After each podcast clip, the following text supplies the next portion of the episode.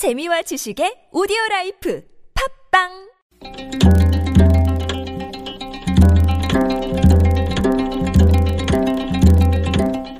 한문학자 장유승의 길에서 만난 고전 농자 천하지 대본이라는 말이 있지요. 농사는 천하의 큰 근본이라는 뜻으로 농업의 중요성을 강조한 말입니다.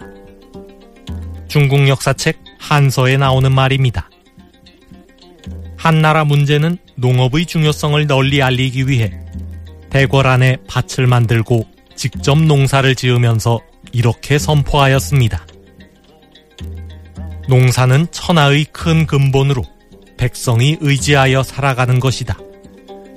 백성이 근본에 힘쓰지 않고 말단을 일삼으면 생계를 꾸릴 수 없다. 짐은 이를 걱정하여 직접 신하들을 데리고 농사를 지으면서 권장하노라. 한서 문제기에 나오는 말입니다. 여기서 나온 고사성어가 사본 축말입니다. 버릴사, 근본본, 쫓을 축, 끝말. 근본을 버리고 말단을 쫓는다는 말입니다. 여기서 근본은 농업, 말단은 상업을 의미합니다. 농업을 근본으로 여기고 상업을 말단으로 여기는 관념은 상업의 발달을 저해한 측면도 있습니다. 그렇지만 농업 생산량이 절대적으로 부족했던 당시로서는 생산량을 늘리는 것이 관건이었습니다. 농업이 근본이고 상업은 말단일 수밖에 없습니다.